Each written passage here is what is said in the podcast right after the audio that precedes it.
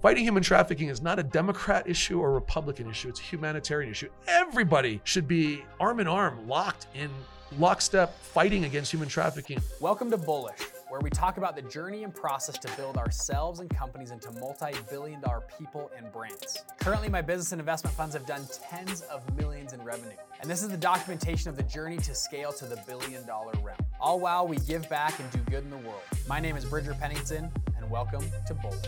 Sean Reyes, Yes. welcome to the show. We've got Utah's Attorney General here.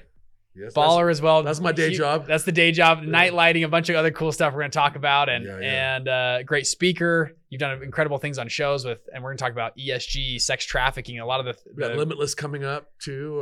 I oh yeah, yeah. You're speaking at that big event in a few Yeah. months. You got some cool things going on. So um, welcome on. Good to Thank have you you. here. Bridger let's- Pennington. Um, by the way, it's kind of cool because I've kind of, you don't realize, but I've watched you grow up. Mm-hmm. Um, your father, John, is a dear friend, uh, and he is one of one of my heroes. Uh, I've worked with him for many years, and it's funny um, because how I got to know him. You know, you had um, you, you had a really great team. He was running a real estate investment fund, Rock Bridge, and you had Don Hartman and Paul Hutchinson, and your dad was the compliance guy, John Pennington. Amazing, but I had heard from different people, including some of my own clients, when I had Accelerate Ventures with Isaac Jacobson. We were running that. They're like, dude, there are these. This this fund is killing it, and they told us the returns, and I'm like, no, I got to investigate that. There's no way that that Mm. is legit and real, because there are so many Yeah. posers and and, and uh, fraudsters in the space. So checked it out, did a lot of diligence, and realized no, they actually are hyper performing, and they're doing it the right way. And I give so much credit to your dad, John Pennington, because he has more integrity than you know four or five guys combined that I know. And he would always make sure that you guys, well, you guys, that that their fund and their investors, one, were successful, but one the right way, and it would never cut corners. Always, Mhm. always stay on the right side of the law and even uh, of, of principle and morality. Anyway, I, I have uh, been a big fan and also a good friend of John's for years. So watching you just come up uh, and people are like, hey, this guy overnight blew up, Bridger. And I'm like, no, he's been working it for a long time, Mm. right? There isn't really any overnight success. And seeing your fund and all the different funds that you've launched, like over a 100 last year, and um, doing cars and crypto and and and giving back so much to the community. Uh, the you know the apple doesn't fall far from the tree. So uh, Well, with- thank you. That, you That's know, awesome. It's fun to see you. I've, I've been watching your career just from the distance as well as Yeah. all the stuff you've done, which is phenomenal. So let's dive into this. So Cool. people that don't know you very often, yeah, we're gonna go. We were just were talking before the show. So one of the executive producers of Sound of Freedom, yeah, Sound of yeah. Freedom, just blew up. I'm an associate producer, and we're so excited about the response. that Oh, yeah. people have had. Now you're uh, an associate producer because you've had a long history with these operations with Tim Ballard going way back. Yeah. Do you want to yeah, give us a, a few of? Well, I think people, if you haven't seen the movie, go check the movie out. yeah, Give us some stuff though that maybe you wouldn't hear just on the everyday yeah. about this movie and or the ops that are going on. And you've been on a number of these. Well, almost from day one, um, as Tim said, you know, when when I came in the door, they had a card table and a couple of guys with incredible passion and excitement. Mm, Tim had just left being a superstar agent at Homeland Security, but his heart had been broken too many times because he would go spearhead these ops overseas and be at the cusp of rescuing little kids or men and women um, and families. And the U.S. government kept pulling him back because if there weren't United States, there weren't American children mm, yeah. implicated, then some treaty or some red tape would force him to come home. And he just had had it and said, "No, I'm, I'm done. And God's guiding me so that I can go do this and be a confidential informant. Well, he needed somebody on the other side who still could work with law enforcement, had a badge, could make Mhm. calls to other governments. And it worked out perfectly. He and I, I would handle domestic human trafficking cases through the AG's office, Mhm. and we're the tip of the spear for those cases. And we have federal, state, county, city, tribal assets that all work with us. But outside of that and overseas, we have no jurisdiction. Yeah. So Tim became a confidential informant and recruited me. And soon I was with them uh, at going all over the world to do different operations. And Mhm. we had other friends, Paul Hutchinson that we brought in, who worked with your dad that I mentioned at Rock Bridge. And and uh, it was it was an amazing start to everything. And the movie it's funny- Sound of Freedom. Well, it's Yeah. interesting. You have a, a state AG. Yeah. What year did you become AG? 2013. 13. Okay. You have a state AG all, all of a sudden in these foreign countries doing sex trafficking ops and working with other states. I mean, that's very unusual for a state Yeah. politician, I guess you could call yourself, to be doing stuff way beyond your job. Yeah, I'm kind of unicornish Yeah. that way, but also in, others, in a lot of regulators, and it's something we can talk about later when, about policy and tech and crypto and other Mhm. things. Uh, Not a lot of regulators have actually run businesses or invested in Mhm. businesses like I did with with Accelerate, and so I was blessed to kind of have that that background and bring that into the job with me. Kind of came in uh, a little bit uh, in the middle of things because my predecessors were indicted, and so the governor had to appoint somebody. Mm. I was running the, the tech fund, and he said, "Hey, uh, you know, Isaac was the founder of that." And I said, "Isaac, can I take off for a little bit so I can go do this service to the state?" He's like, "Yeah, like how long?" So the former AG was indicted Yeah, and then you were appointed. yeah appointed Oh, in 2013 13. December, and so um, like, and, and almost immediately had to over, uh, you know, take over all these different things with all the scandal and the Mm. office with the with the giant black eye. And the governor had said, you know, you come in for like a year, you know, turn it around, and Yeah. you, you could go back. But as I it, almost immediately had to run for reelection, The next year, 2014. 14 is an election year. Yeah, I was I was sworn in December 30th. Um, January 1st or January 15th, I, I had to file to run for Oh, reelection wow. start a legislative session, three cases at the United States Supreme Court, including same sex marriage, which was at that time the biggest constitutional question in Mhm. the country, and also try to rehabilitate an office that had been, you know, I would say neglected in a lot of significant ways. Here's a good example for those of you who are in tech. You know, I get there, I'm like, hey, that looks like Word Perfect. I used to represent Novell when I was a Mm-hmm. young, young lawyer and you worked for Dave Bradford. And, and like, what is that doing here? They're like, that's our system. And I'm like, Mhm.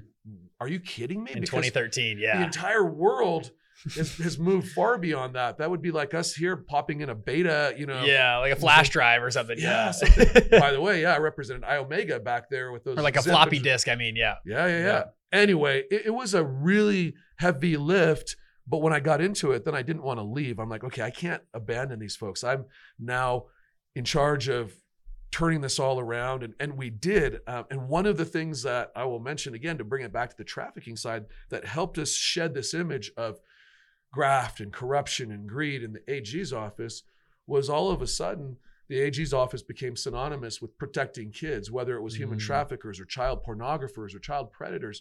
We started working with Safe UT on that app and protecting kids from suicidality and working on Mhm. mental behavioral health issues, protecting kids from opioid overdoses. And my whole energy went into those areas. I also thought, man, these are great places because I looked at politics as being too divisive. Oh And I yeah. was like, yeah. you know what? Everybody just screams at each other. And that was bad in 13. It's probably even worse now. But who can't get behind protecting our kids from overdosing on drugs or being exploited um, by? Well, I noticed. I noticed from your Twitter, most of your issues you go after are pretty bipartisan. Uh, you know, it's it's like we can. I mean, not everything, but it's almost like man, everyone can agree we should be throwing predators in jail or doing something Right. to prosecute Yeah. child predators, right? And it's like, and you go after a lot of these things, which we want to dive into. Let's talk about fentanyl. You brought up fentanyl and opioid. Huge crisis. I think I see stuff in Utah on billboards. I think it's been ran a lot by your offices come through. I, I know you have, have have had some big cases on this. The most recent one is fentanyl, though. I mean, fentanyl is uh, just tearing across the nation. What's your take on fentanyl and policies to, I don't know, change the current state? Yeah, I- I think it's undisputed, regardless of how someone approaches what we do at the border. It's you have to acknowledge that there is uh, a tsunami of illicit drugs, um, as you mentioned, Bridger, primarily fentanyl right now, or or or other types of um, opiates that are, you know, dr- cartels are pretty creative and Mm. if something becomes illegal or certain um, uh, parts of it are are uh, uh, listed, they'll they'll pivot. So fentanyl or fentanyl-like substances are destroying America. Every Are- state. do people know they're taking like fentanyl? Is there, are there, is, there, is it mixed in yes with other and no. things? So uh, in many cases, it's it's mixed in with other things like Mm. college students trying to take Xanax or um, uh, something else to either avoid anxiety or deal with uh, pressure or get Mm. to sleep. And what they don't realize is that it's laced with fentanyl. The idea from the Mm. traffickers is to try to get these young people hooked on opioids, right? They're, they're not trying to kill them. The problem is when they're running these, they don't have a lot of quality control, right? This isn't a large, um, you know, the drug cartel, yeah. manufacturers. Cartels, they're mixing this stuff. They've got people that they've human trafficked there, and they're mixing batches, and they're, uh, you know, this is Mm. black tar heroin uh, from, you know, folks that are are being trafficked. So very little quality control. And if you think about making chocolate chip cookies, for example, if you're not really careful, you can have a cookie that has three chocolate chips and one that has 50 in, in, in there. Mm. And unfortunately, without that QC, um, far too many people, men, women, and and and you know, students and children included, uh, end up taking something that has a lethal dose of fentanyl and they die from an overdose. Yeah. One of the biggest perpetrators of this was a young man who lived in a small little Utah community, Cottonwood Heights, Mm. and he was running one of the largest global rings through the dark web Mm. um, we, with the DEA, worked on that case for a number of years. Uh, we uh, captured him, prosecuted him, got a life sentence. Um, uh, there's no way he's he's going to get out. He, thousands of his clients died, um, and he had tens of thousands of them worldwide, but thousands of them died um, due to overdose. Um, and and and those are the types of things. I, I often say every state is a border state these days because maybe they're not contiguous to the border, they're not Mm. physically, but they all we all are dealing with the, The effects effects. of that, right? So whether you're in the eastern seaboard, you're Midwest, you're you're up in the It's Pacific. Northwest. So walk me through this this kid in brutal. Cottonwood Heights. Yeah. Um, what's the psychology of someone like that? Does he does he know that his clients are dying? Is it just for the money? Is he? I mean, walk me through his. uh, You pers- pro- prosecute these people. You get to meet people, and you get to meet sex traffickers. Yeah. You know, see some of the lowest people on earth that are doing just horrific well, crimes. Here's, the, here's the, What's your thought? Here's the you know the irony of all that. He comes from a really good family, a Mm. respected family, and he had um, you know a, a, a good upbringing by all accounts. Hmm. Um, you know he was a Boy Scout and uh, um, he was uh, you know did, did well in school. Um, and and I don't pretend to know uh, what motivates um, criminals and and perpetrators. I think in certain cases they're sociopaths. I think they don't feel remorse.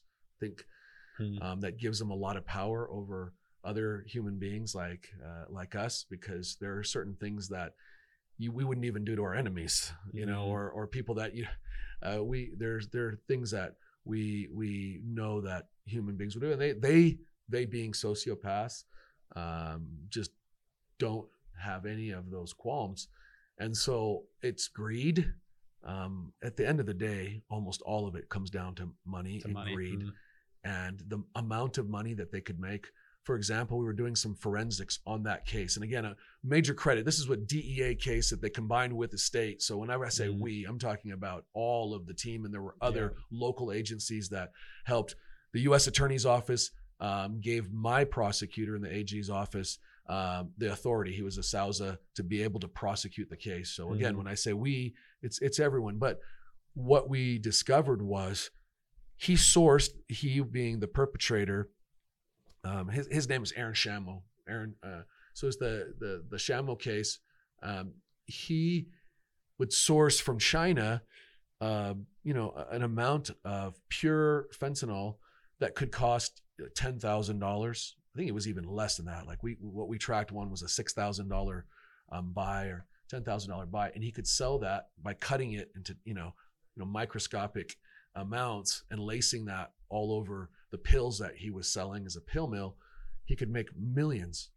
Really, off off of of it. 10 10,000 can Yeah. turn into millions Yeah. just by separating and putting in the right spots. Yeah, those Wow. th- those kinds of um, you know returns and Hmm. uh, those margins, you know, are are unbelievable. And when you start to do that, and you're not, you know, he's not dealing with the deaths. He's not Yeah. there watching families suffer. By the way, I do want to just throw a shout out. I have a show on A and E called Addiction Unplugged. I'm an executive producer on that show, and I'm the narrator. Um, and we we had our first season in 2019, pre-COVID, and we were one of the top shows on A and E. We replaced a show called Intervention, which I know was really popular with a lot of America, Mhm. but I always thought was kind of exploitative. Watching watching a family suffer and kind of Mm, like seeing the whether their loved one would live or die at the end Uh. of the show or you know seemed kind of barbaric frankly to me and um and i and my my my partners um it was a guy named stu goffman who sold his recovery and rehabilitation centers and he used that money to create addiction unplugged and it was a show that i loved and so we jumped in as partners to show uh, some really hopeful stories about people who've overcome their addiction and then lift others out of their cycle. So that's the purpose of the show is help this whole Yeah, so- cycle of addiction. We just finished Mhm. shooting season two. We, we had a three year hiatus, um, and one of the the episodes that we shot is of Court McGee. Court is my co-host on our Beatdown podcast, focused on MMA and boxing and wrestling and combat sports. But Court McGee's still in the UFC, over ten years, well respected fighter, winner of the Ultimate um, uh, Fighter. Uh, I can't remember which season exactly. Um, but Court was dead not that many years ago, flatlined in the streets of Utah from overdosing on drugs and said that, you know, God gave him another chance. Literally, uh, he was Came out back from the dead. for minutes. No way. So was he revived or just he came too? he came to, Whoa. and I think they were working on trying to revive him. They didn't have naloxone at the time. By the Mhm. way, shout out to Utah Naloxone, all of our partners that work on our state opioid task force. Now people realize what a wonder drug naloxone is. Saved What is a, it, a drug? lot What of is it? lives. Naloxone, Narcan. It's called So the Lazarus drug. If someone's overdosed, Yeah, you can drug. you shoot that naloxone in, and they, it is painful, but they will.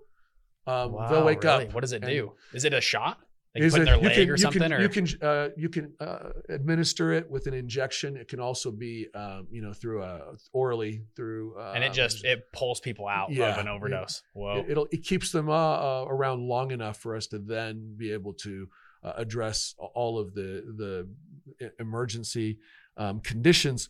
So yeah, so naloxone there wasn't. Court Mhm. was done. He was dead, and like I said, he was flatlined, and he came back and and used that second chance to create a career in combat sports and became you know a Utah star and then an MMA really um, cool. veteran, and he uses that with his nonprofit to to help kids. We just finished shooting that whole story um, to wrap our uh, you know final episode for season two of Addiction Unplugged. So he's in the show with you, and you guys both do it together. Really cool. Where do you guys film out of? Is it Utah? So um, he is on on a show called The Beatdown. So I conflated a whole lot of stuff. Yeah, there's a bunch of stuff here. So you got the So Beatdown as a have podcast. Beatdown is a vidcast podcast. cool. And then We that's a- an A and E show. and the A and E show called Addiction Unplugged Mm. is a separate um, uh, concern that we have, but we highlighted the Court McGee story Yeah. for one of yeah. the episodes Okay, of really cool. season two that I can't wait um, to see. Hey, hey, what's going on, people? Hope you're enjoying the show. This is Bridger Pennington here. So, if you've liked the show so far, if you're more of a visual learner, we actually post almost all of these to YouTube. So, if you go look me up, Bridger Pennington on YouTube, we're there. And we actually have a ton of different content on funds and different business structure and strategy stuff that we kind of don't touch on on the podcast, but are more visual based stuff. So, if you're a visual learner, go to YouTube and go check me out, Bridger Pennington on YouTube. With that, we'll get back to the show. Thanks, guys. We have found the cure for alcoholism. When I say we, this amazing Dr. Amanda Wilson with her North Star company. Just throwing the okay, you're just throwing the okay. We got to dive into this. Yeah, so- cure of alcoholism. she was one of the most pivotal and pioneering um,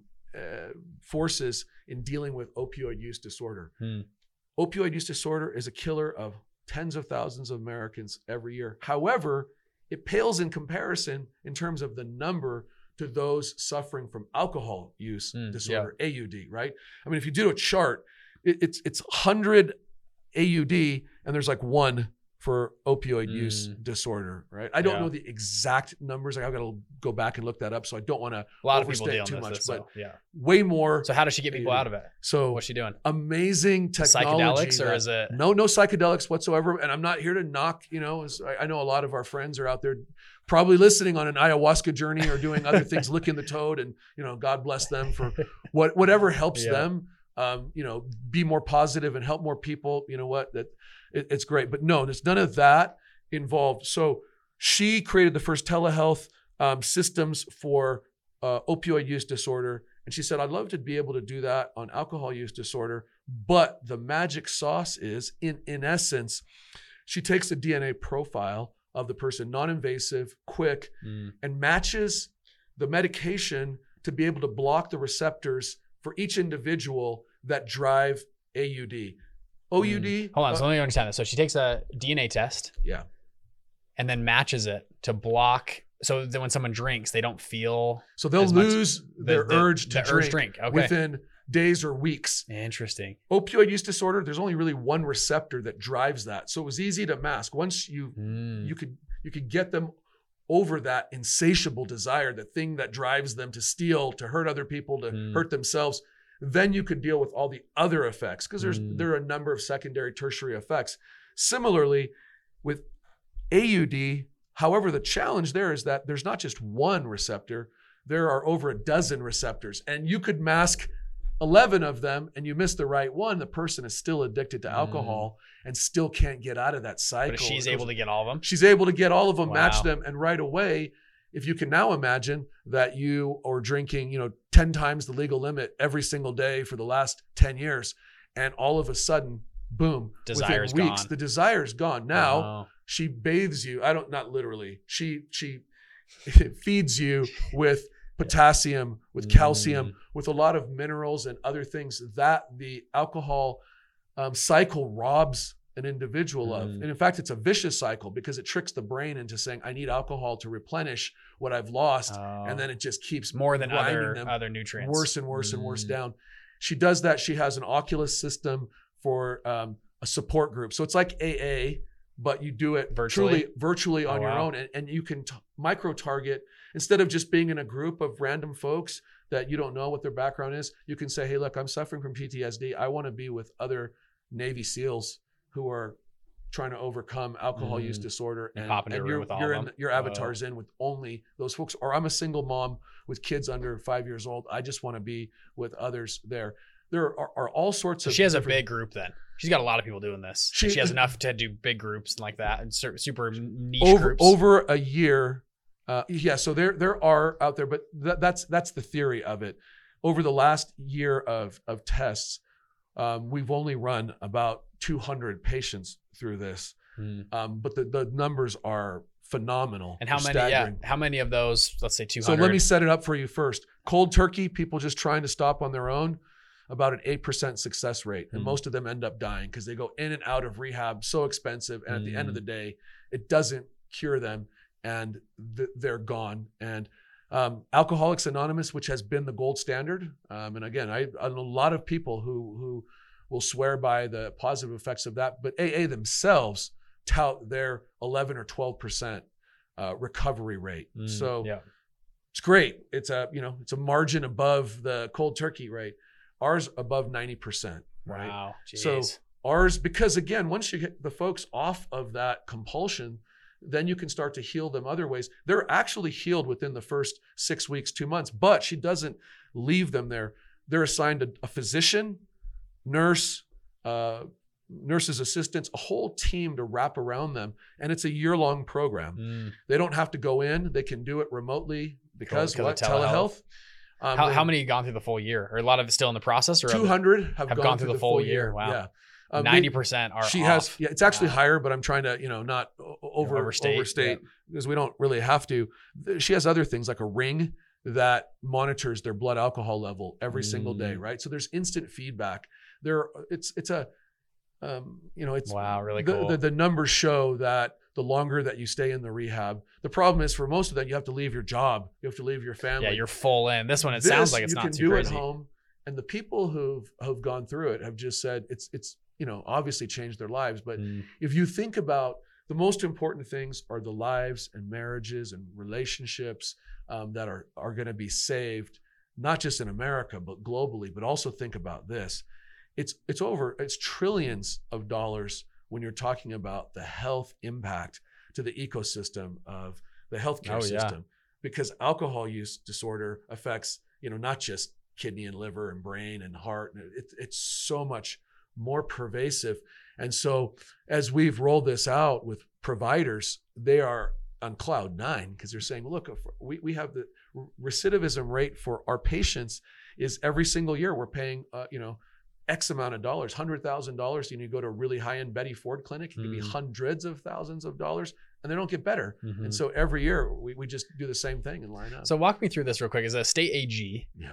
It, it sounds like you're doing a lot outside of like I would think just okay, you can only affect things in Utah or in some little segments of the the state. yeah, You're obviously doing things way outside the boundaries of Utah, where Yeah. you're helping companies or people. Now, walk me through that. Is mo- are most AGs doing that, or is that unique to you? you know, I, I, Um, and I how- what's I your jurisdiction on that? How does I that don't know if if anybody else is doing that. I, I haven't really heard, uh, but uh, I want to be clear. I, I I still put in you know 70, 80 hours a week on the Utah centric Mm. stuff. The over fifty to hundred thousand cases that we might have at any one time. You know, I've got amazing hundreds of dedicated lawyers, uh, special agents, um, le- legal professionals, all helping me focus on those cases. So, as I talk about these other things, I don't want to give the impression that our priority is not Mm. first and foremost protecting Utahns, protecting their liberties, protecting their property, Mhm. protecting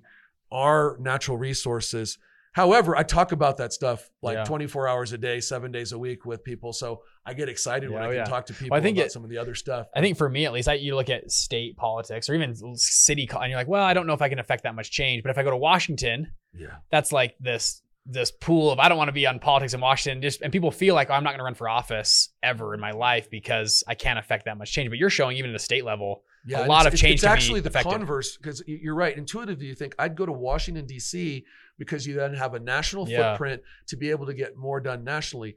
The sad fact is, and my friends who are in there in D.C. will will you know contest to this, is that most of um, you know the, the- most of what's going on is at such an impasse Hmm. there that nothing's getting done at the or very little is getting done at the federal level. So actually being at the state level, I've had several opportunities to serve in administration, uh, you know, uh, and and and have you know federal authority uh, or go run for federal office. I've I've you know resisted those because I really think you can make the most difference at the state level. And so let me finish Yeah, answering cool. your question about I yes, I have the core responsibilities and duties, and so long as I that it's not impacting or, or or hurting me, then in my spare time, the other forty hours a week that you know that I'm awake, I sleep like you know four hours a, a night. Um, then You're really What- sleeping four hours a night. About- well, four to five, right? I get to bed Jeez. around three or four a.m. and then Wow. back up eight or nine. It just depends. yeah, geez. Seven days a week. Um, that's like my one. You function well with that?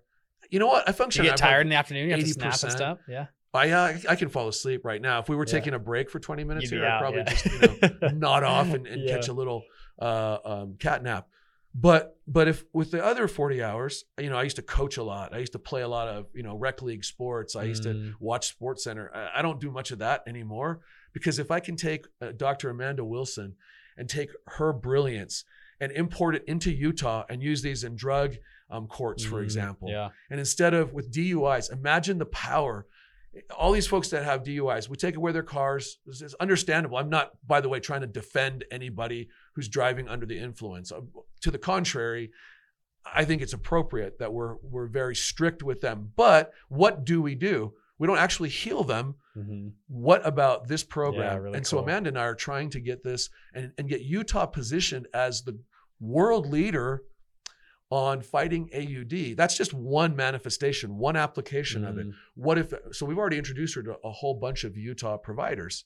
What if Utah is the one that rolls this out and shows people that Mhm. whether it's um, our men and uh, women in the armed services who are suffering from PTSD and they're uh, alcoholics because of that, Yeah. Yep. then then let's use that. We're working with nonprofits in Utah. It's just that when I see something that is that game changing, that transformational, I'm selfish. I don't want Indiana or Texas. when you can use your rolling it out for us. platform to roll it in and, and make some great introductions and roll us into the state, which is A- fantastic. Absolutely, right? Yeah. Because the AG's position is so expansive, Mhm. right? I represent every aspect of every government apparatus um, Mm. in some way or another has an assistant attorney general Mm. and we're advising them. Um, they don't have to. They don't have to listen to us. We give them advice, and then I have constitutional mandates, and I also have legislative, um, you know, duties that that have Mhm. been given to me um, through policy. And between all of that, yeah, absolutely. It's my in my spare time. I can bring these companies in. They help our business. They help grow businesses Oh, in yeah. Utah. Yeah, that's great. They help us from you know a, a, a social solve a lot standpoint. of problems from a social yeah. Um, and it, it's it's one of the things that I love doing most. Yeah. And so whether it, it's that issue or creating Safe UT or Rapid DNA to be able to take, can you imagine? We had when I came in, murder cases, rape cases. We'd send that to the Rocky Mountain Forensics Lab, right in the Intermountain. Mm. It could take a year or up to two years to get a sample back on DNA. Jeez. So two things happen. We used to let the perpetrator go, right? And they're they're on a bail, doing who knows what. them. Yeah. Or Right. gonna- yeah. I mean, they could be killing uh, again. Mhm. They could be raping um, innocent people um, out there suffering because our technology was so antiquated, Mm. uh, or the system that we had set up was so inefficient. And again, it's no knock on the lab folks or those. it- it's just Just the They- system's just not built out. it wasn't yeah. built out. So we partnered with some, you know, again, coming from a tech background, knowing a lot of folks in the in the sector, partnered with um, several folks who had cutting edge technology that took the cycle down from let's say 24 months to 24 hours. Mhm. So one, we didn't have to So let cool. suspects back out. We could do cases almost immediately. Mhm. And two, which I think is almost as important, when you had a two year or one year wait, guess what? The five guys who were in the building when the murder took place were also suspects and they were under criminal investigation until they were exonerated or cleared by the DNA evidence, mm-hmm. right? Uh, horrible. They could lose their, Yeah. their job, their practice, a lot, a lot of shame in that. Well, this uh, Changes again, that whole changes thing. that whole dynamic. Hey, it's Bridger here. I wanted to share some cool free stuff that we've been offering lately at Fund Launch. So I periodically do live trainings. I hop on live Zoom calls. We whiteboard stuff out. It's pretty awesome. We have a free channels and groups and communities that we get together and share and teach and help one another. So if you're interested in hopping on one of our next live trainings, and again, I'm not there to pitch you on anything. I just truly do this to help more people understand this game of funds. If you go to fundlaunch.com and on that page, just opt in anywhere on the page. What will happen, you just put your email in. And what I will do is send you notifications and updates when we go live. So you can hop on a live Zoom call with me. We can break down, we can even answer Q&A directly with you. We can hop on and make sure things are figured out in your business, fund, space, whatever you're doing. So again, go to fundlaunch.com. You guys can opt in there and be notified for our next live training we're doing. Have you had any uh so shifting gears a little bit, any cases where I mean you're you're pretty much 100% you know the guy or gal's guilty, but you don't have the right evidence or right structure to present the evidence to a jury. Walk me through it. Do you have a case or two you could walk me through that you had it took time or process to build that case to Yeah. then finally convict someone that you already knew was guilty 2 or 3 years prior? Yeah. Um, there's so many of those. Um, but but since I was on the rapid DNA, maybe I'll use that as an example of how we we knew what was going on and the and the system, the the rapid DNA actually helped facilitate getting to a, a- conclusion, a resolution that was um, that was good for the families, for the victims. Um, so in one, there was a murder case in Cache Valley, Hmm. and we knew who it was, and it was a relative of the family, and he, he knew we knew, um, and and it was because we used the rapid DNA system to be able to um, pin him down and nail him right away. Mm. And had we not had that system, he could have been in the wind. He could have been gone. It could have been a much more drawn out, traumatic um, case for the family. So prior to this it would have been a, a months years kind of a case and to then get that. um, because we got him so fast, and because he um, knew that the the strength of the case that we had built, um, we were able to ultimately exchange the the death penalty um, in consultation with the family. Mm. They they wanted to know the whereabouts of the remains of their little one, Mhm. and so uh, we we bartered that um, in exchange for the death penalty to be able to take us and have that closure for the family, which was the most significant for them. But again, the reason why we were able to do that was because we had the DNA, proper yeah. tools to, to be able to. In other cases, we had. By the way, one of the times we we had a suspect, and we we were pretty sure that it was that person, but we didn't have that link that you were talking Mhm. about. That Yeah, last thing. that yeah. last smoking gun. And guess what? We found it up in a cabin. It was a it was a um, nearly empty um, diet Mountain Dew can, and Mm-hmm. because the suspect had drank from that, we were able to use the rapid DNA to match it back and finally put together. Oh, so took the can the can DNA matched From- with. yes, for, from from Oh, months before Oh wow. we were able to get that, and um, and because of that, the they confessed to the crime, and we were able Hmm. to um, to That's get a resolution um, to that. Yeah, so there, so there's D- this- so many uh, The cases. DNA stuff is just just funny to hear these stories of people that not funny, it's sad. Just Yeah. families that are, you know, So they here- thought they thought dad was this guy and all of a sudden DNA tell tells them dad was a different guy Oh, and yeah, people it's that like have Jerry Springer kind of yeah, they've raised sort of kids for 20 years and those aren't their Yeah. kids and it's just it's very interesting that's almost the, yeah 23andme and uh you know ancestry.com i've taken both of those and i think they're such they're so cool to be able to connect to your Mm. heritage and your lineage but i know that they've caused some some severe serious damage yeah. issues Oh for yeah. families because they've rewritten history Yeah. for them you you asked a question though really there's another case really fast even though it was a, such a elaborate case a public official in the state of arizona um, was using his legal background and his knowledge of the certain culture of the marshall islands to Mhm. exploit marshallese women to have their children here in the us and then Mm. sell them on the black market adoption ring Wow. and then send them back, telling them that eventually their kids would come back um, to them in the Marshall Islands, and they never did. And this was going on for like a decade. So he Oh was making goodness. millions of dollars exploiting not only the birth mothers Mm. and their families, and of course the children themselves, but also the adoptive families who were. They didn't know it was a black market. They thought he was legitimate. And he said, "Look, I'm, you know, I can facilitate uh, instead of waiting two or three years, I can get a, a baby for you in six months." And so they paid a, a lot of money um, not realizing. And we knew he was guilty, and we knew because some nurses had uh, had turned us on to what was going on. But in order to gather the evidence to make that case with a sitting public official Mm. the state, it needed to be ironclad. This guy was a public sitting and and, and so why did you get why did you get Maricopa from- County, from- Arizona, because he was having the uh, many of the babies of the Marshallese women were were being birthed here in Utah Oh, so it came and the leads and tips came from um, Mm. Utah professionals and nurses, and so we were the lead. And as we realized who it was, we knew the target was then in Arizona, so we engaged Arizona law enforcement and the AG's office there. We realized that the the adopted children had been um, sold into um, you know over 20 states in the United States, a lot of them in, in Arkansas, and so Arkansas wanted to join, and we used their resources. Wow. Again, we try to pool. what finally what finally what finally nailed the guy um, we we we got as in many cases we, we got those of his Confederates, those working with him, um, women who spoke Marshallese that he was using as intermediaries.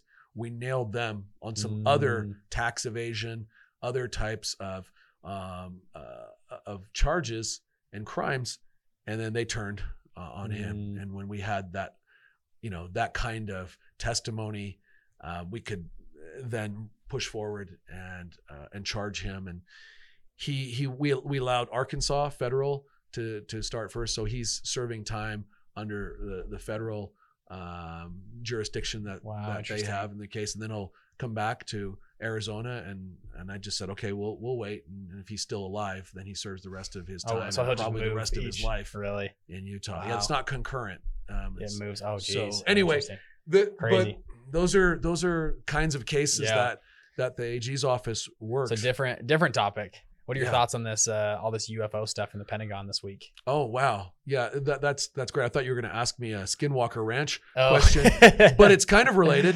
Um, uh, look, I, I'm a believer. I, be, I Mhm. believe in that Yeah. um, stuff. I, I I find it not incredible that you know the government has potentially interacted with materials that are not from uh, around uh, here, and that they could be from you know uh, other. So they said uh, they're other communicating planets. with them. They've been talking with them for years. We had the. Did you see the Canadian Minister of Defense? No, I didn't see that. I didn't see that. He got. He came on, did a big interview. He's a former, and he said we've been communicating with them for 50 years. They've been meeting with us. They gave a fiber optic cable. That's how we got fiber optic cable. All these things. The former Minister of Defense of Israel did another show in, on CNBC like two years ago, saying the same thing. really. I have Just I pretty seen wild. those. I mean, it's it's These are uh, pretty credible it's- folks. these Yeah. are credible people saying multiple, kind of the same story. What I mean, But what what kind of beings are they? Are they like humanoid type beings, or The did they Canadian guy said, yeah, they they uh there's he said there's four species. Two of them can walk amongst humans and you wouldn't even know who they are. The other Wow. two are similar enough, but you would know if they walked around with humans. And Yeah. so, anyways, it's, it's I watched this whole interview and I was like, this is I mean, these are credible people on there. And the, and the guy's like, I'm on my deathbed. I've got nothing else to like. There's no reason for me to lie to you. Right. This I'm just telling you the truth of what's going on, which is pretty interesting. Like I say, I'm a I'm a believer. Um, I don't believe so this will everything. this will dovetail into our next topic. But Yeah. the one guy I saw today, he was he was speaking. He's like, he's like the aliens talked to me. This older guy. He said they talked to me. They told me that we need to have depopulation. We need to have all these kind of leftist left essentially all leftist agenda items. And he's now using the argument that the aliens are telling me I see. that this is what we should be doing, which I thought was pretty interesting. Now, just dovetailing into you've been after ESG for a little bit. I was watching your tra- Twitter. Yeah, you guys have gone yeah. after this. So walk us through your stance on ESG with companies with you have BlackRock, Yeah. you got Fidelity, these big companies you that have, have a lot of funds that you represent. You have a lot of um, people in the Yep. investment community who are and there's been this kind of turn on ESG. I mean, Larry Fink, the, the CEO of BlackRock, was big on ESG what, a decade ago. We got to do ESG. And then as, as, as a few months ago, he's saying, well, this didn't really turn out to what we wanted it to be. It's not doing what it, the original plan, it's not really doing what it meant to be. What are your thoughts on all that? Yeah, I think it didn't turn out because the original plan was to do it kind of quietly, Mm. um, secretively, um, without a lot of transparency in, in the dark, if uh, so to speak. And uh, look, I'm not going to equate ESG with you know child trafficking, but but again, there, you can get a lot done if people aren't paying attention and they just don't Mm. know, and there's not a light that's shining on it. Yeah, part of my job, I feel like, is to shine a light um, Mm. on these issues. It's not always my job to resolve them. I mean, Congress can, others can, but sometimes it is. Congress tried to take action against ESG, for example, on a rule that would limit asset managers from Mm. being able to breach their fiduciary duty and start factoring in a whole host of other considerations Mm. beyond maximizing shareholder value or maximizing profit or return to the shareholder. And it was challenged by a number of states. I, we led that along with Mhm. Texas and, and had 24 states um, join Utah. We sued uh, OSHA, the Department of Labor, to say, no, we we believe that asset managers, we believe that the safest place for asset managers is to be where they always have been, which is devoid of politics. Because Mhm. yeah. while ESG Well, seems and- to be leaning left now, Bridger, in a few years, it could flip. You and go far right wing. It Yeah. could go far right wing instead of ESG could be about defense spending Mm. and other things. And so I don't want anybody. So walk people through that are listening that don't understand this. Like, what are the dangers of ESG? Where, where So- would it lead if it went to the extreme? Yeah, the funny thing is hard to define what ESG because even for those who are involved in it, it's pretty amorphous. It's Mm. not a very clear cut standard. It's kind of subjective. So essentially, the E stands for environment, the S is for social, the G is for government. It is a movement to try to help accelerate the result of the Paris Accords or agreements, Mm. which was to, at least on the east side, lower emissions and get Mhm. down to net zero by 2030 or at least 2050. Mhm. And it, it involves governments and a whole lot of NGOs and all sorts of people who I think at the core there there are some true believers who strongly feel like this alien Mhm. apparently or you know the gentleman Yeah. who's being informed by an alien that Yeah. if we don't get there, our lives uh, are, are over and Earth Mm. is done. And so, even though I don't agree with that, at least, at, at, I mean, well, I respect that. That is, they truly believe that. Mhm. But what they decided to do is say, look, we can't get any of this passed because look, like Congress is try to run that by Congress and the American people, and folks on both sides will say, no, you know, I don't want to pay Mm. twenty dollars for gas. No, Yeah. I don't want to. Um, I don't want to have to suffer the effects of a lot of what ESG is trying to promote. So Mm. because they couldn't win at the ballot box, because they can't win in the halls of Congress, they said, you know what? Let's leverage the fact that we have trillions of dollars under management. We have trillions of dollars in insurance.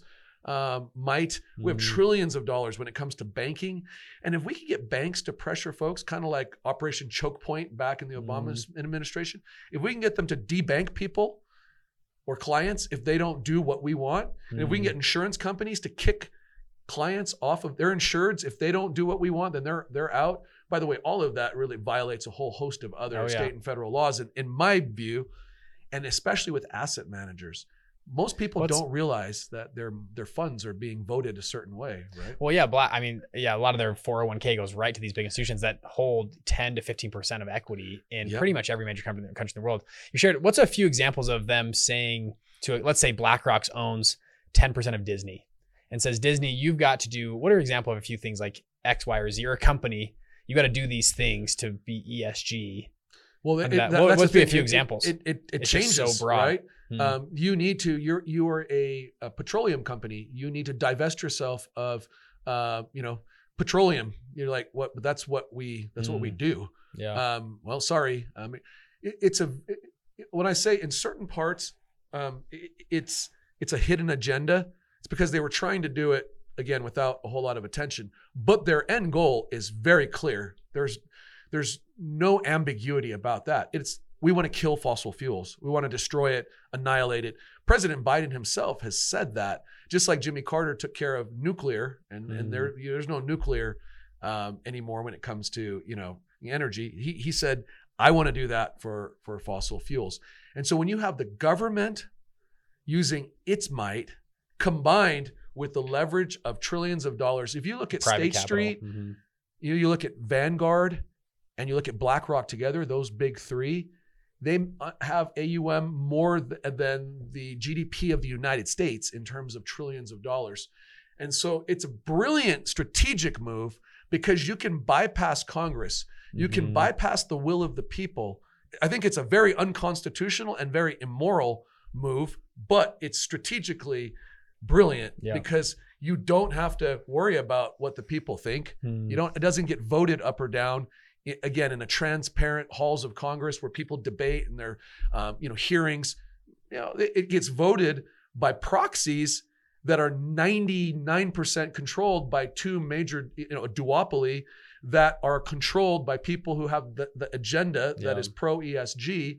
And so the average Americans working their heart out, not realizing that their own funds Mm. are being used in a way essentially voted against their own values or their own principles that would never stand it wouldn't happen if it was done the proper public way sector is private. so yeah. so not only is it a bad bet because ESG's been losing money so you just take that ESG is down over the last 5 years by many different studies you know on average i think it's like 5 percentage points um, below um, non-ESG Mm, so investments, yeah. so it- and it's clearly if you want to if you want to invest in G- ESG on your, with your own dollars and you want to be an activist, you're fully entitled to do that. But when you have charge of other people's money Mhm. and you're a fiduciary, you can't do that, Yeah. and that's kind of the the line. What's, what's interesting is uh, Target and Bud Light are the two targets last this summer of, Yeah. you know, just people say I'm not going to shop there after uh, Target had their big kind of Satanist clothing line that came out, and Bud Light had the Dylan Mulvaney thing. And what's interesting is both those companies haven't put out any apologies at all for what they did.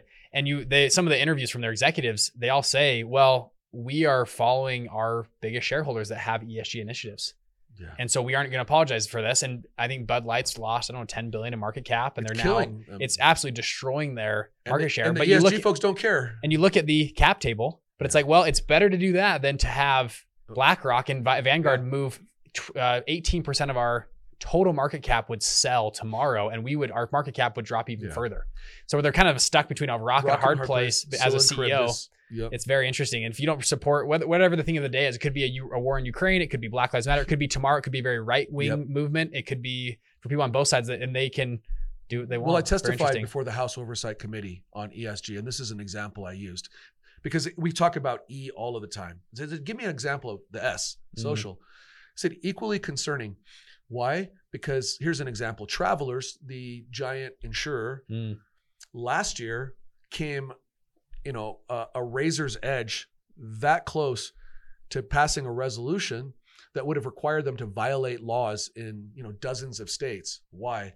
Well, the resolution by activist shareholders proposed that for um, certain, uh, you know, people of color, an audit needed to be done of every insured to see what their background was, what their racial, Mhm. ethnic background was, ostensibly to see if they were being treated better or worse or you know, than, than anyone else. So on one side, they're saying, hey, we, we want to be able to, to unearth if there's any discrimination happening.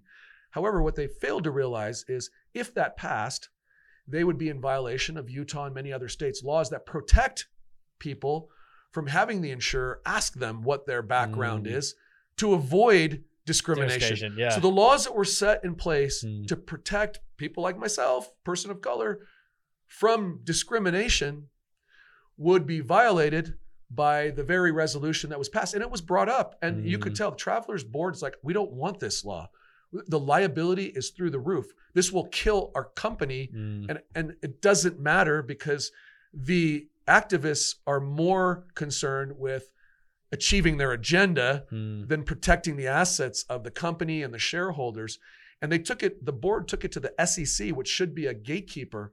And the SEC should have said, well, if they do it all the time in the past, no, that's crazy. Mm. You can't do that. But instead, because the SEC right now is under uh, an administration that has, uh, you know, a vowed agenda to destroy fossil fuels, they said, yeah, we're not going to do anything. Um, you know, social governance for yeah. for in, in in this particular administration talking about the social part. The same thing with the administration. They're like, no, we don't want to interfere because uh, we don't want to lose votes uh, on the side of these activist Yeah. uh, people. And so it, the the the irony is rich, and it, it is a dangerous precedent. Not only because it undermines the the really our democratic processes, and and that's why it's that's the existential threat. And then on a real day to day impact, you know, somebody who's managed funds for others and somebody who's invested for for others as part of a, a you know fund. I, we we have a, a fiduciary duty.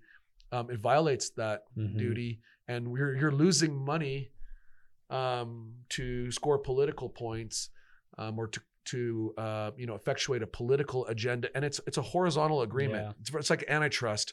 All of these interlocking giant mega industries are saying, okay, we'll take away your insurance, your financial capabilities at banks, your, your- and and that's why we have fought so hard. And, And it seems like there's a, a movement right now, a change of this rhetoric with ESG. Yeah. I mean, Larry Fink has actually come out and kind of said, well, we kind of missed the point here, which is a big, he's the CEO of BlackRock. I mean, a- Right. that's a big person to come out and say that you, a lot of AGs are coming out against this. Do you see over the next 12 to 18 months a, a shift? I do. I, I think you're right, and I, and you brought that up earlier.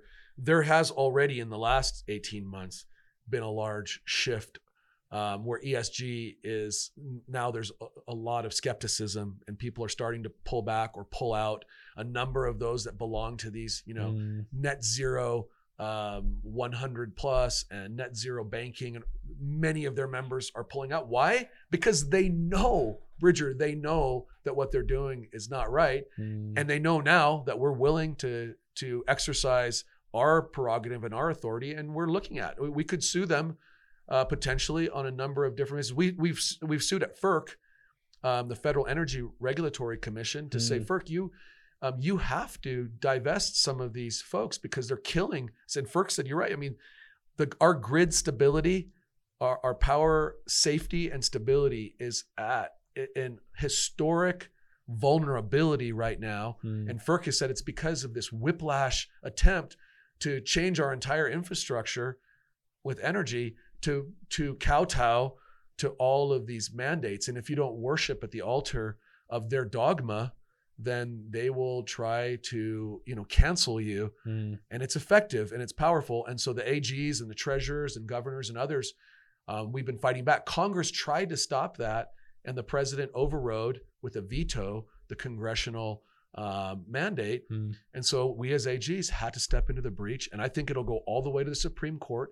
And just like the case that we got the Supreme Court to rule in our favor that outlawed you know the the Department of Labor was going to institute fines during COVID for all small businesses that didn't mandate vaccination for their employees. Oh, employees. yeah, that's a big and one. it was huge. Oh, yeah, that's big. And and and folks were in such a quandary, but they knew that their businesses, which I've heard many of them themselves weren't vaccinated. And and I'm not here to you know get into all of the the, the, politics of that. The, reality is, oh, you have a liberty uh, and and a liberty interest, and so we sued Department of Labor. Went all the way to the Supreme Court. We won, Mm. and I think this will be the same result especially with the current construct of the Yep. Supreme Court, because they're more liberty uh, and rule of law minded, uh, I believe, that we will get the right result. And they'll say, look, stop playing politics. If you're a fiduciary, the, you know, to use a, a Star Trek, um, you know, saying is your prime directive, Hmm. your highest duty is to maximize value. Yeah. Go out and and do that, and let the lawmaking be done by policymakers and Yeah. debated, and let the law and enforcement let done by capitalism go, and the inefficiencies inefficiencies will shake Yeah, themselves. out. capitalism is not a perfect system, but it's the best system. yeah, it's best we um, got. Yeah, that, that that we have. It's you know why so many people will die to to come to this country. And I, Yep. I just gave a speech last night. Again, I think America is the greatest nation in the world, not because Americans are inherently better than anybody. I don't think we're more deserving than any other uh, um, people in the world. I just think we're more blessed. I think we're incredibly fortunate, and we have these opportunities, and we have these liberties that um, you know people are willing to stand up and die for and protect. And so we we have to fight Yeah. and be vigilant, or we'll find ourselves losing those liberties, Bridger. yeah. Well, I'm grateful for good people like you to fight that Yeah. fight.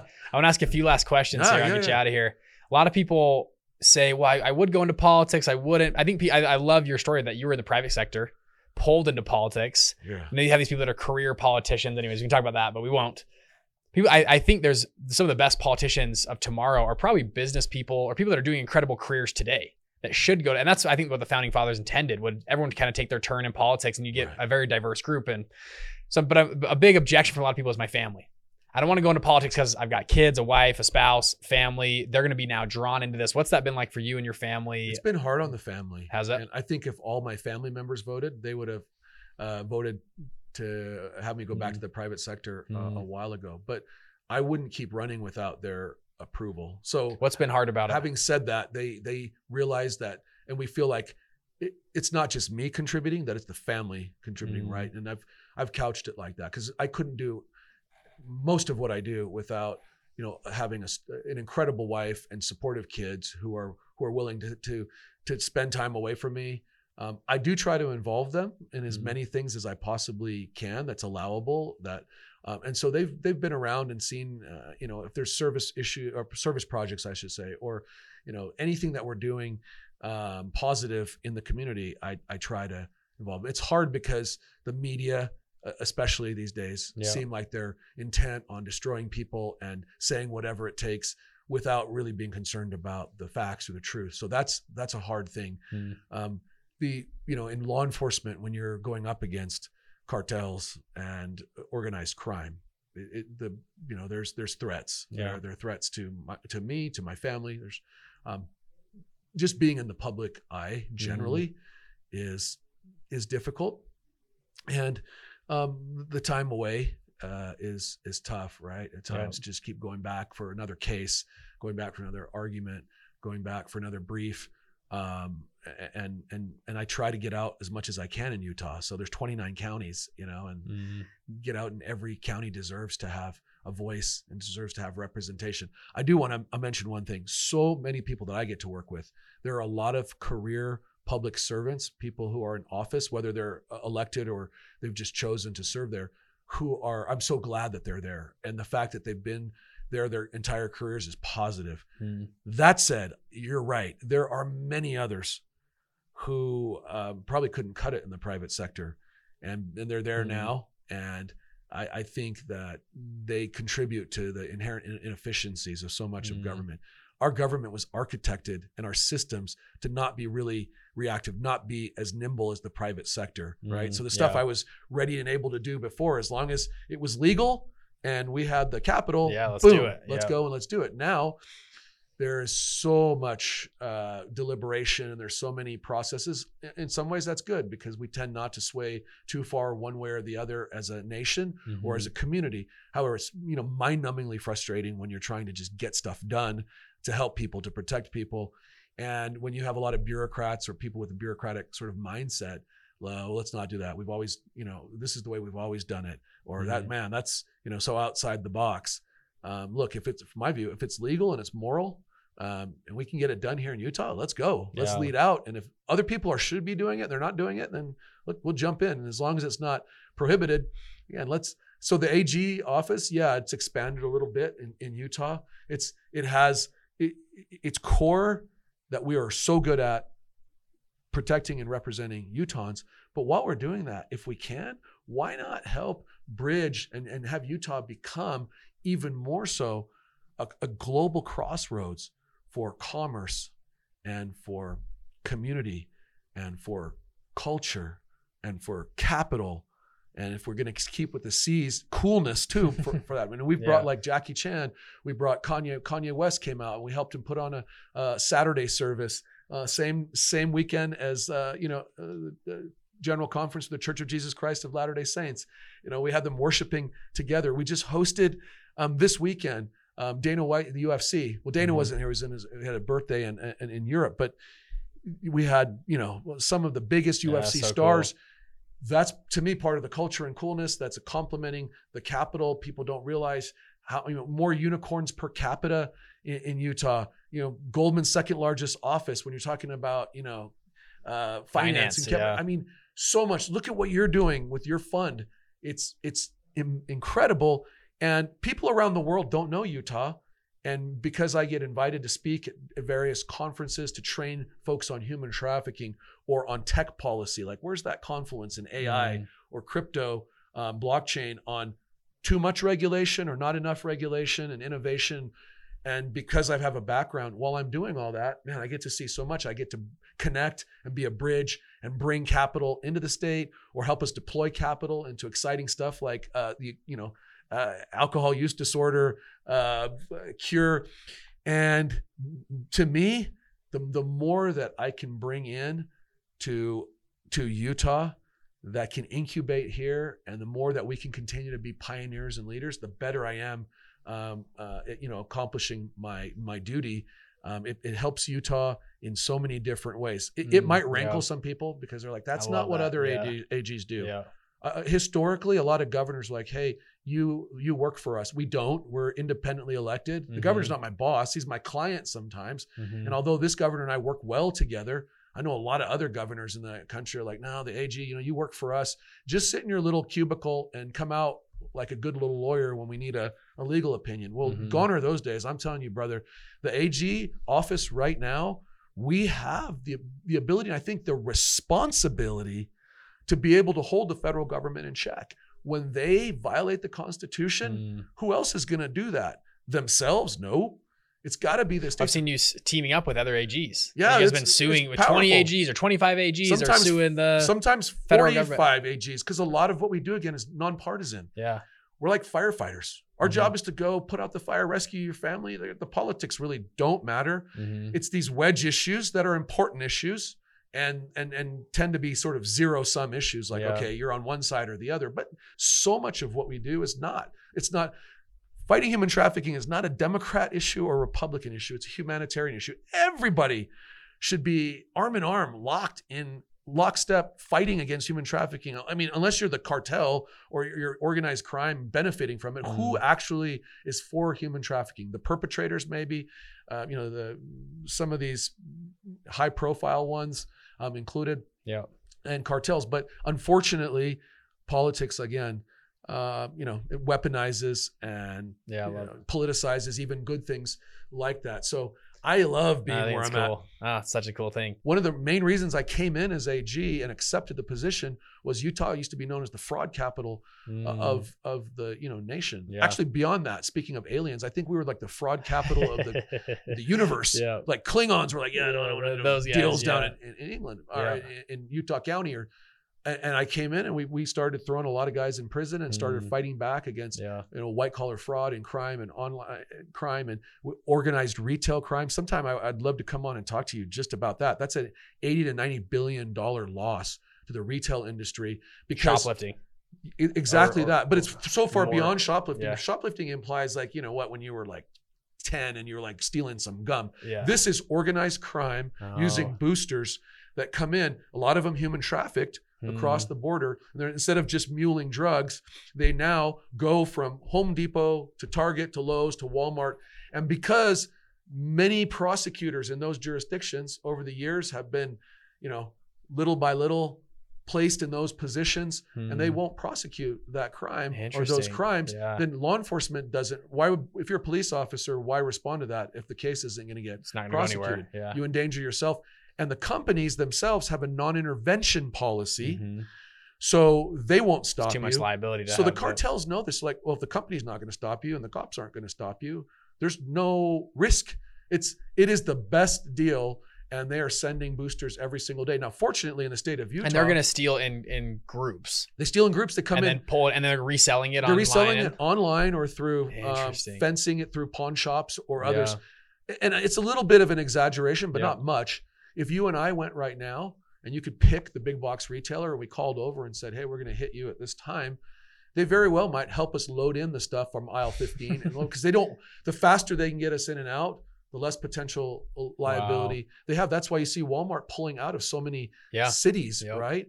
Um, in the Northwest and, and in Northern California and Minnesota, because it is an epidemic. And, and I think it just further creates a, an element of lawlessness, kind of an attitude Yeah. of you. You look at what else then comes when there's a lot of that. As you, If I can steal, then I can do X, you Y, and do X, Z. Y, and Z. Yeah. There's vandalism. There's, I mean, you can't even park your car. And I used to live in the Bay Area. Try going to San Francisco. The, the homeless populations, which is another issue, by the way. That's Republicans and Democrats all. We've done a terrible job on mental health um, policy, and, and that's a large driver to why we have so much homelessness. But that, if you go to those communities and you have no enforcement of the law or very little, you will see very quickly all of the the criminal element start to, to germinate. What's the solution to San Francisco? Is it just a strong AD, AG to come in there? Well, I think it has to be more than just an AG, but it, that would be. Are you a kidding me? start, but That like, what's like if, if if we But the plugged Sean Reyes into San Francisco as Yeah. the AG, what would you do? Give us like a I don't know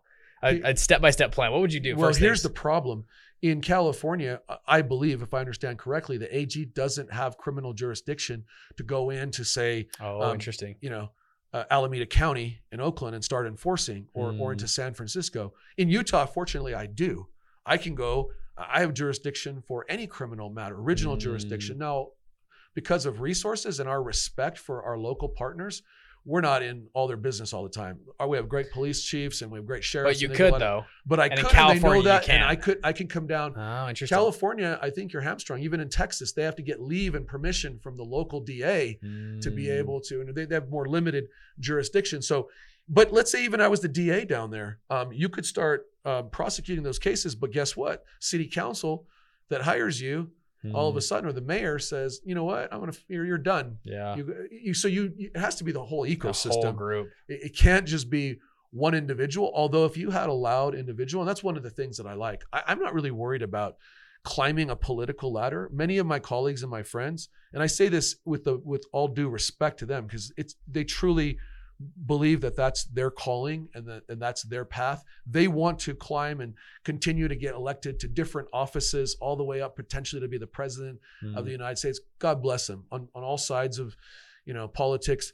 I was having so much fun and doing so many cool things. And I thought I was going to come in and spend a, a little while and then be back in the private sector. Mhm. It- Definitely longer than I thought. And I might run for one more term as AG. Um, but I, I, 2024. Are you 2024, but I don't have a long-term plan to sort of climb up Mhm. and because of that, I don't really care. You can try to, you know, it's, um, too many people who have that as their ultimate, um, you know, career goal, then are hamstrung because if Mm. they offend the wrong people, They're not they're going to the next ladder. they're not going to the next, Mm. um, you know, rung up, or they they won't have the support that they need. And part of my, you know, immunity is okay. If at any point you all don't want me to work um, doing what I'm doing, you don't think I'm doing a good enough job, and certainly there's room to disagree. I don't really mind people who have different. I went to Berkeley for law school. I mean, I'm used to debating friends. Mhm. Unfortunately, or I would say, fortunately, back then was a lot of respect. When there's underlying respect, you can disagree on a lot of stuff, but but work to try to find common ground. And to, in, you know now it seems like it's again so tribal that Mm. you're just one or the other, and and, the, and you're the enemy. The other side is evil.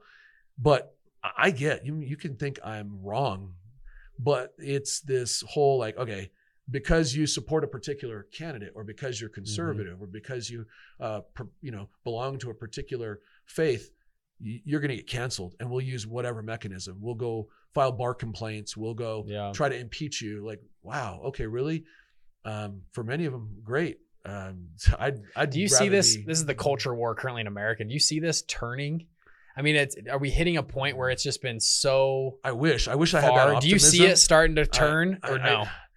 I, I don't so far yet. I mean, I think Mm. there are people on, on all sides who are who are kind of tired of the um, of the rhetoric, but I also don't actually see it changing much Mm. um, because largely the people who drive that are still very much encamped on their own side. And so, like the media, for example, if the media overnight you could wave a wand and go back to days where it might have leaned one way or the other a little bit, but by and large, they were trying to tell a, a, a true story and get the facts and be balanced and fair. If you could go back to that, then I think I would have optimism to say, yeah, you could start as a culture um, putting enough pressure on the institutions of power. But when it's not, when you have, for example, the media so divided into different um, sides, and then you have uh, academia, higher education, so ensconced in like one Mm. particular orthodoxy, it's really difficult because there there there's there's not a lot of goodwill saying, hey, look, Yeah. here's a uh, an olive branch. Let's try to find Yeah, uh, some something in the middle that we can work on together. It's Yeah. like it's zero sum again. It's either we win or you win, and we it's we're trying to survive. It's actually something I've loved about hopefully a shift away from media. I mean, you see, uh, I think CNN's nightly, their best nights are about 300,000 viewers a night, which is terrible. Tucker Carlson at his peak was about 3 million viewers a night. And Joe Rogan's about 13 million viewers an episode, Yeah. which is interesting. The I mean, Joe Rogan has essentially, you know, 40 to 50x reach of CNN. Right. per- and you get these long, I, I actually am very grateful for these, all these candidates. You have RFK, you have yeah. um, he's a friend of mine. Yeah. Oh, is he? Yeah, the, yeah. I mean, these all these candidates coming out now doing these long form podcasts where you can really listen and hear. Okay, what does this person really understand versus a right. two minute segment on CNN's Tonight Show? and I hopefully, soundbite. hopefully, we can transition. I, I've actually liked Elon taking over Twitter to just have a public town square we can debate. Still, I think I don't know. Hopefully, this culture war can turn to where Yeah, Elon and his right hand, Jared Birchall, who has a lot Mhm. of Utah ties. I think he's got like three of his kids at BYU. oh no way, They're amazing. Huh. And I, again, I love what they did at Twitter, not the least of which was they finally started to deplatform all of the child sex pornographers Mm. and predators on Yeah. there. There was so much smut, there was so much evil on that platform, and everybody was pretending like it wasn't on there. Mm, and Elon came happen, in and yeah. said, "Look, this this won't help uh, at first economically, uh, perhaps, but we're going to start bouncing a lot of these guys." And he put a ton. He personally was invested in that, and we. Um, we had a lot of conversations with their team and and, and worked on that. I, I I do to your point. Here's a good example of a local Utahns, the the Diesel brothers. You know, uh, Mhm. Heavy D, Diesel Dave, uh, Keaton, the Muscle Hoskins. They had a wildly popular cable show, but since they've gone to YouTube, they have like ten times more reach, yeah, and they're way more popular without having to put up with all the politics of dealing with of a a- TV show. Yeah, a TV show and cable station. So just like we had to put up with the politics with Sound of Freedom of, you know, not getting or not being able to re- release our film. Disney shut us down for over five years, Mm, you know, Yeah. and as, as an associate producer, I was so frustrated, but even more so with our, the, the guys who are executive producers, you know, trying to, we went to different countries just trying to get traction. And thank goodness for Angel Studios as our incredible partners here who, you know, brought the world to Chosen and now 140 million plus and growing was, you know, the, the Philippines, uh, the president, speaker of the house, senate president just called me to say, can you allow us to show it there because we're Mhm. so excited and we haven't officially launched internationally but of course we're like yeah they Yeah. want to show it to their enc- entire congress cool. those types Wow. of i think angel is showing just like um, youtube and, and and using those other long form types of social media uh, how influential we have limitless we talked about coming out with guys like dan fleyshman and ed mylett and you know brilliant speakers who have incredible reach dan fleyshman alone i mean look at that his uh, following is you know off the charts um, so I don't know. I hope you uh, come and, and and are on the the lineup uh, uh, for that.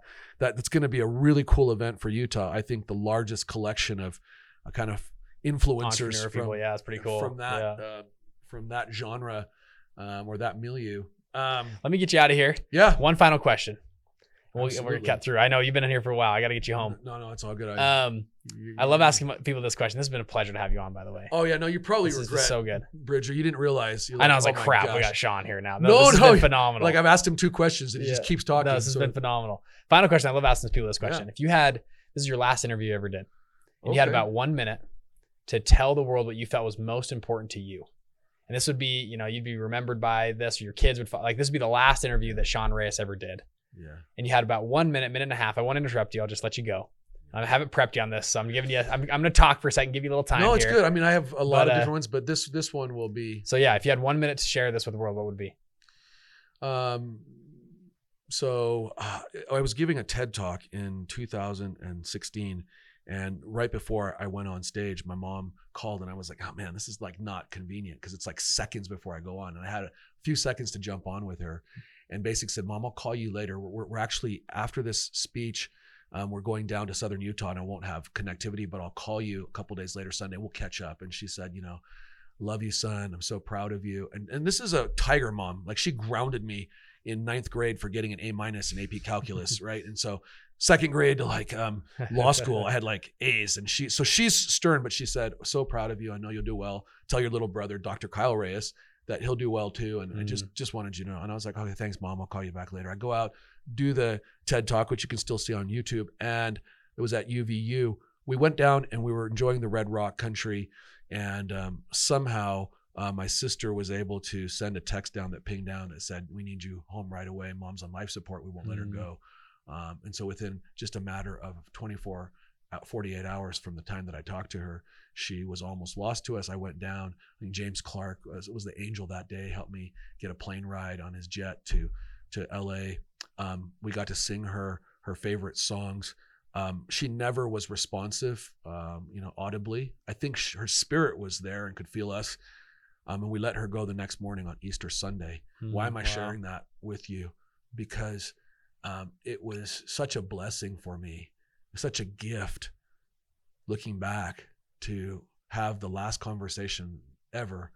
And since you're talking about last interviews Mm. in that context with my mom, that it was, I love you and that I'm proud of you and that I, in the confidence, I know you'll do well. And I'm so grateful that I picked up the call because I was, you know, not going to. And I would have just called her on Sunday and things would have been fine like they always were, except they wouldn't have been because I would have lost the opportunities. to say- I, I literally didn't say, you know, uh, all that I wanted to, but before I left, I said, bye, I love you too, mama. Uh, and I'll talk to you Sunday. And well, I think that we get so caught up. So I just told you, I work, you know, 100 plus hour weeks. And, you know, if ever you're in a situation, Bridger, where that's the biggest deal that you're ever about to close, or for any of the readers or viewers, the most important um, appointment, interview, job interview, um, TED Talk, it doesn't matter. If it's a closing that, you know, and everything's riding on it and your future career, it doesn't matter. If your parents call you, pick up the phone, tell them that you love them. If your wife or your husband calls you, you make sure that they feel like they're the most important person in the world. Because in my world, my wife is the most important thing in the world. She's the greatest Mhm. thing that's ever happened to me, and nothing good in my life that I have would uh, would be mine without her and her sacrifice and her strength and her her beauty you know internally her fortitude. She is the she is the rock for us. And if my kids call same thing.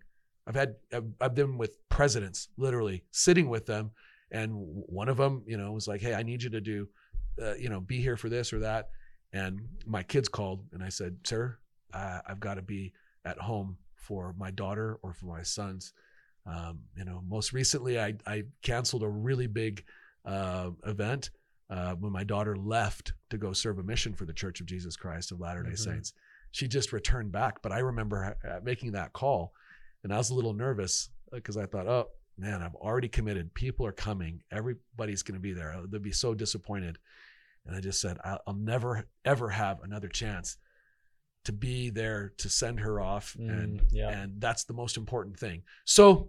That was a lot longer than one minute, that. but my you, Sean. parting words of wisdom are know what is most important in your Mhm. life. For me, it's family and always put them first and everything else, no matter how important, even if it's saving people from alcoholism or rescuing little kids, um, those are still secondary to your family. Yep.